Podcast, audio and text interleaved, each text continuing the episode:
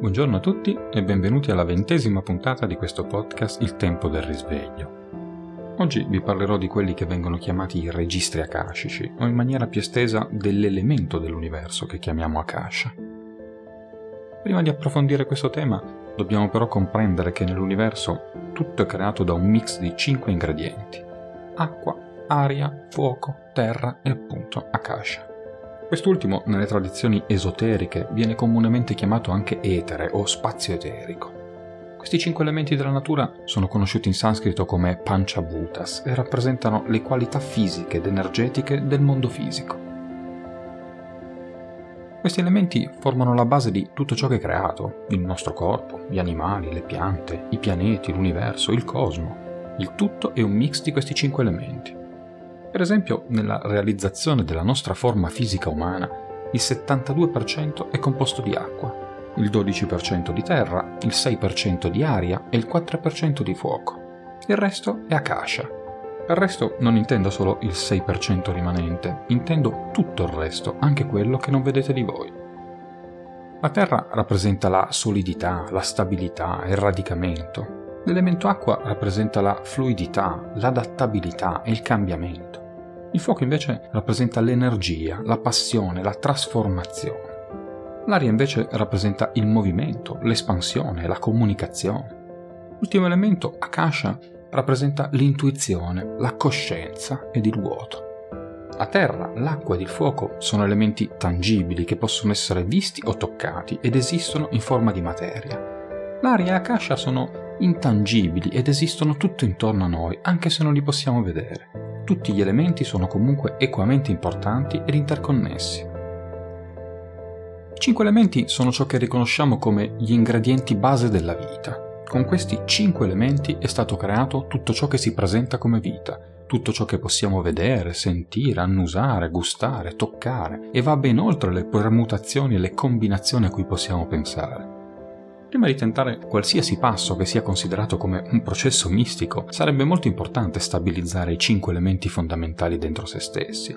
Questo è possibile farlo attraverso varie pratiche yoga, con cui è possibile padroneggiare questi elementi del proprio corpo. Ma per chi è sul sentiero spirituale, chi vuole percepire di più, la cosa più importante è Akasha. Come la terra, l'acqua, l'aria e il fuoco, Akasha è un aspetto dei cinque elementi. In realtà è improprio chiamare Akasha il quinto elemento, perché questo è l'elemento. Tutti gli altri quattro, terra, acqua, fuoco e aria, collaborano tra di loro, ma l'elemento fondamentale è Akasha. È nel grembo di questo spazio sconfinato che giocano gli altri quattro elementi. Anche la scienza moderna sta iniziando a riconoscere che lo spazio vuoto ha una certa intelligenza. Esiste quindi qualcosa oltre il fisico, oltre quello che possiamo vedere. Questa è l'intelligenza akashica. Non bisogna quindi confondere l'Akasha con lo spazio vuoto. Gli elementi non sono spazio vuoto, ma una sorta di sostanza. È etere. La parola etere non è del tutto precisa, ma è la traduzione più vicina. L'etere non è spazio, è una dimensione sottile dell'esistenza. Siamo seduti qui su un pianeta rotondo e rotante nel sistema solare e tutto è tenuto in posizione solo da Akasha. Siete seduti al vostro posto in questo momento solo perché Akasha vi tiene fermi. È Akasha che tiene in posizione questa Terra, questo sistema solare, questa galassia e l'intero cosmo. Akasha è una dimensione sottile della manifestazione fisica. Non potete vedere neanche l'aria che vi circonda, ma è lì ed è una parte importante della vita. In questo senso la vita è diffusa dappertutto. Ci sono elementi grossolani nel corpo e ci sono elementi più sottili in questo corpo. Senza Akasha non è possibile esistere qui. Senza l'aria che vi circonda non potete esistere qui. La maggior parte delle volte non siamo nemmeno consapevoli se l'aria esiste o meno, ma non possiamo vivere senza di essa per un momento. Allo stesso modo, non è possibile vivere senza Akasha per un solo momento. Akasha è una dimensione sconfinata. Quando la composizione dell'Akasha viene esaltata, allora l'illimitatezza diventa la natura del proprio essere. Se non l'illimitatezza, almeno un confine che non possiamo né vedere né sentire. Akasha ha una certa intelligenza. La natura, la qualità e il potere della vostra vita sono essenzialmente determinati da quanto accesso si ha all'intelligenza akashica. C'è solo una quantità limitata di acqua, aria, terra e fuoco, ma la dimensione akashica è illimitata. Se il vostro accesso ad essa si espande, cresceranno sia la vostra percezione che la vostra intelligenza. Se si aumenta la proporzione di Akasha all'interno del proprio sistema e nel più ampio panorama di chi siamo, allora la capacità di percepire viene enormemente migliorata. Se questa proporzione rimane bassa, o l'Akasha è al minimo nella propria creazione, allora la capacità di percepire sarà davvero minima. Anche se si ha un grande intelletto, questo intelletto si nutrirà di cose mondane e materiali. Quindi un aspetto importante del progresso spirituale per percepire oltre i cinque sensi ciò che non è di natura fisica e per esplorare la natura mistica della nostra esistenza è il potenziamento dell'Akasha. Il modo in cui questa intelligenza akashica si comporta con voi, se questa intelligenza lavora per voi o contro di voi, determinerà la natura della vita, che dipenderà essenzialmente dalla capacità conscia o inconscia di essere in grado di ottenere la cooperazione di questa intelligenza più ampia che sta funzionando nel cosmo. Ma allora di cosa si parla quando vengono citati i registri akashici? Il concetto dei registri akashici trova le sue origini in antichi testi sanscriti. La parola hindu akasha significa il cielo superiore. Grandi sensitivi e veggenti hanno saputo accedere alle memorie dell'anima dell'essere umano e alla memoria del cosmo in senso più ampio, trascrivendo le informazioni nei loro scritti. Molte culture, religioni e filosofie di tutte le epoche fanno riferimento ai registri della vita, anche se non sempre sono stati chiamati registri akashici. I registri vengono citati da molte culture antiche, ma già il lontano passato, tra cui quella assira, fenicia e babilonese. Sia nel Vecchio che nel Nuovo Testamento si parla più volte del libro della vita, il quale contiene le informazioni illimitate che verranno svelate in quelli che vengono chiamati gli ultimi giorni. Malgrado questi e molti altri richiami provenienti dal mondo antico, la denominazione registri akashici è comparsa nella seconda metà dell'Ottocento. Il primo riferimento scritto si trova infatti nelle opere di Elena Blavatsky, fondatrice della società teosofica, la quale affermò: «Akasha è uno dei principi cosmici ed è un soggetto plastico, creativo nella sua natura fisica, immutabile nei suoi principi più elevati. È la quintessenza di tutte le possibili forme di energia materiale, psichica o spirituale. Ed inoltre contiene in sé i germi della creazione universale, che fiorisce sotto l'impulso dello spirito divino». Per quanto lei non si riferisse mai esplicitamente ai registri akashici, la Blavatsky parlava di indistruttibili tavole di luce astrale, utilizzate per registrare tutti gli eventi del passato e del futuro, oltre a pensieri ed azioni di ogni persona. Questo raccoglitore di informazioni cosmiche fu citato per primo dal teosofista Alfred Percy Sinnett nel milleottocentottantatré nel suo libro Buddismo esoterico, dove suggerì che una persona possa vedere il proprio registro quando arriva ad alti livelli di illuminazione individuale. Varie tradizioni e culture è stata chiamata in vari modi: la sala dei ricordi, la libreria di luce, la mente di Dio o la memoria di Dio. Quello che possiamo dire è che esiste una mente individuale e una mente universale. Sono solo uno il riflesso dell'altro. È solo che la mente individuale potrebbe non essere capace o in grado di cogliere tutto questo. Se si è in grado di accedere alla vita attraverso la mente akashica, anziché la mente individuale, se si vede chiaramente la mente akashica, non solo si possono vedere situazioni per se stessi, ma si vedono possibili situazioni praticamente per qualsiasi cosa. Il concetto dei registri akashici è una rappresentazione simbolica che il cervello utilizza per rappresentare il fatto che ogni pensiero che è stato pensato esiste da sempre.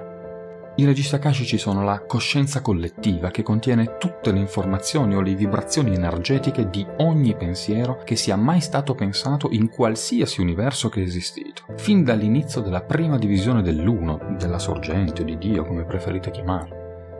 Contiene inoltre una parte del futuro.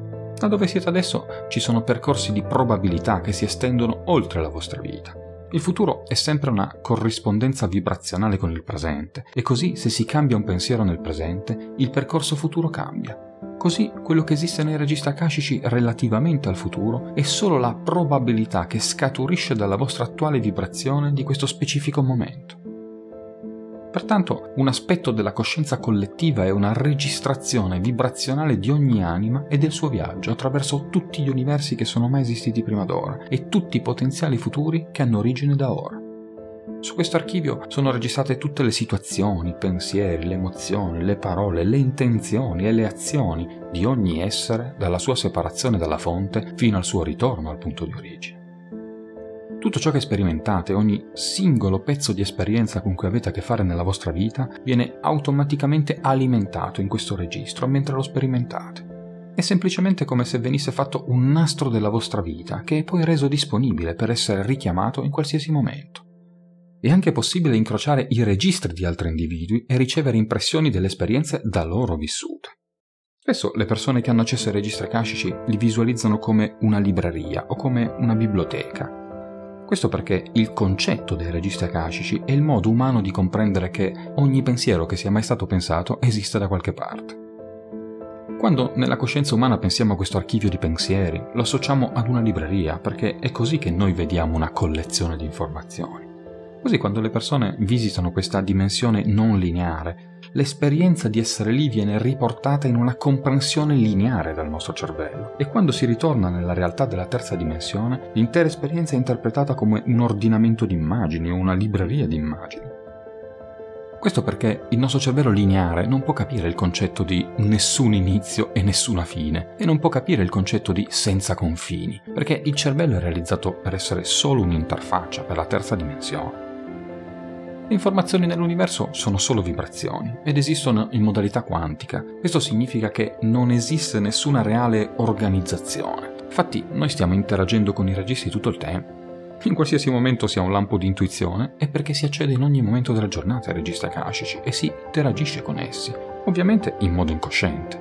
Tutti ne hanno accesso. Trovare le informazioni che si cercano è una questione di accordare se stessi alla frequenza in cui l'informazione è presente, in una prospettiva non limitata dallo spazio, dalla separazione o dal tempo.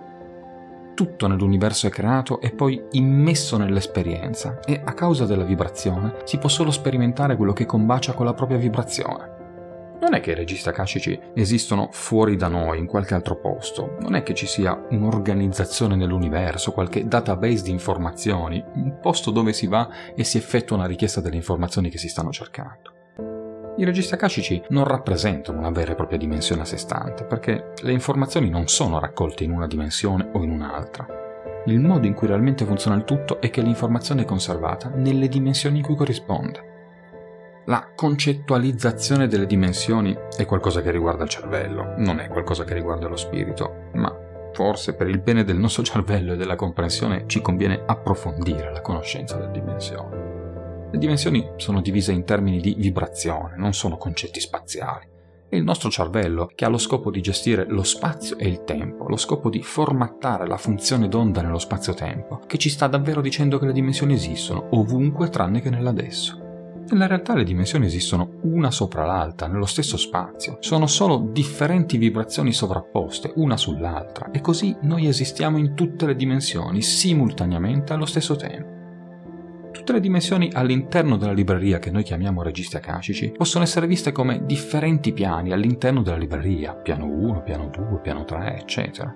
E ci sono differenti informazioni relativamente ad ogni piano, così che il piano successivo è più espansivo di quello sottostante perché contiene tutte le informazioni del piano di sotto, incluse nuove informazioni relative all'espansione della coscienza unica. Le informazioni in ogni dimensione corrispondono alla frequenza di quella specifica dimensione.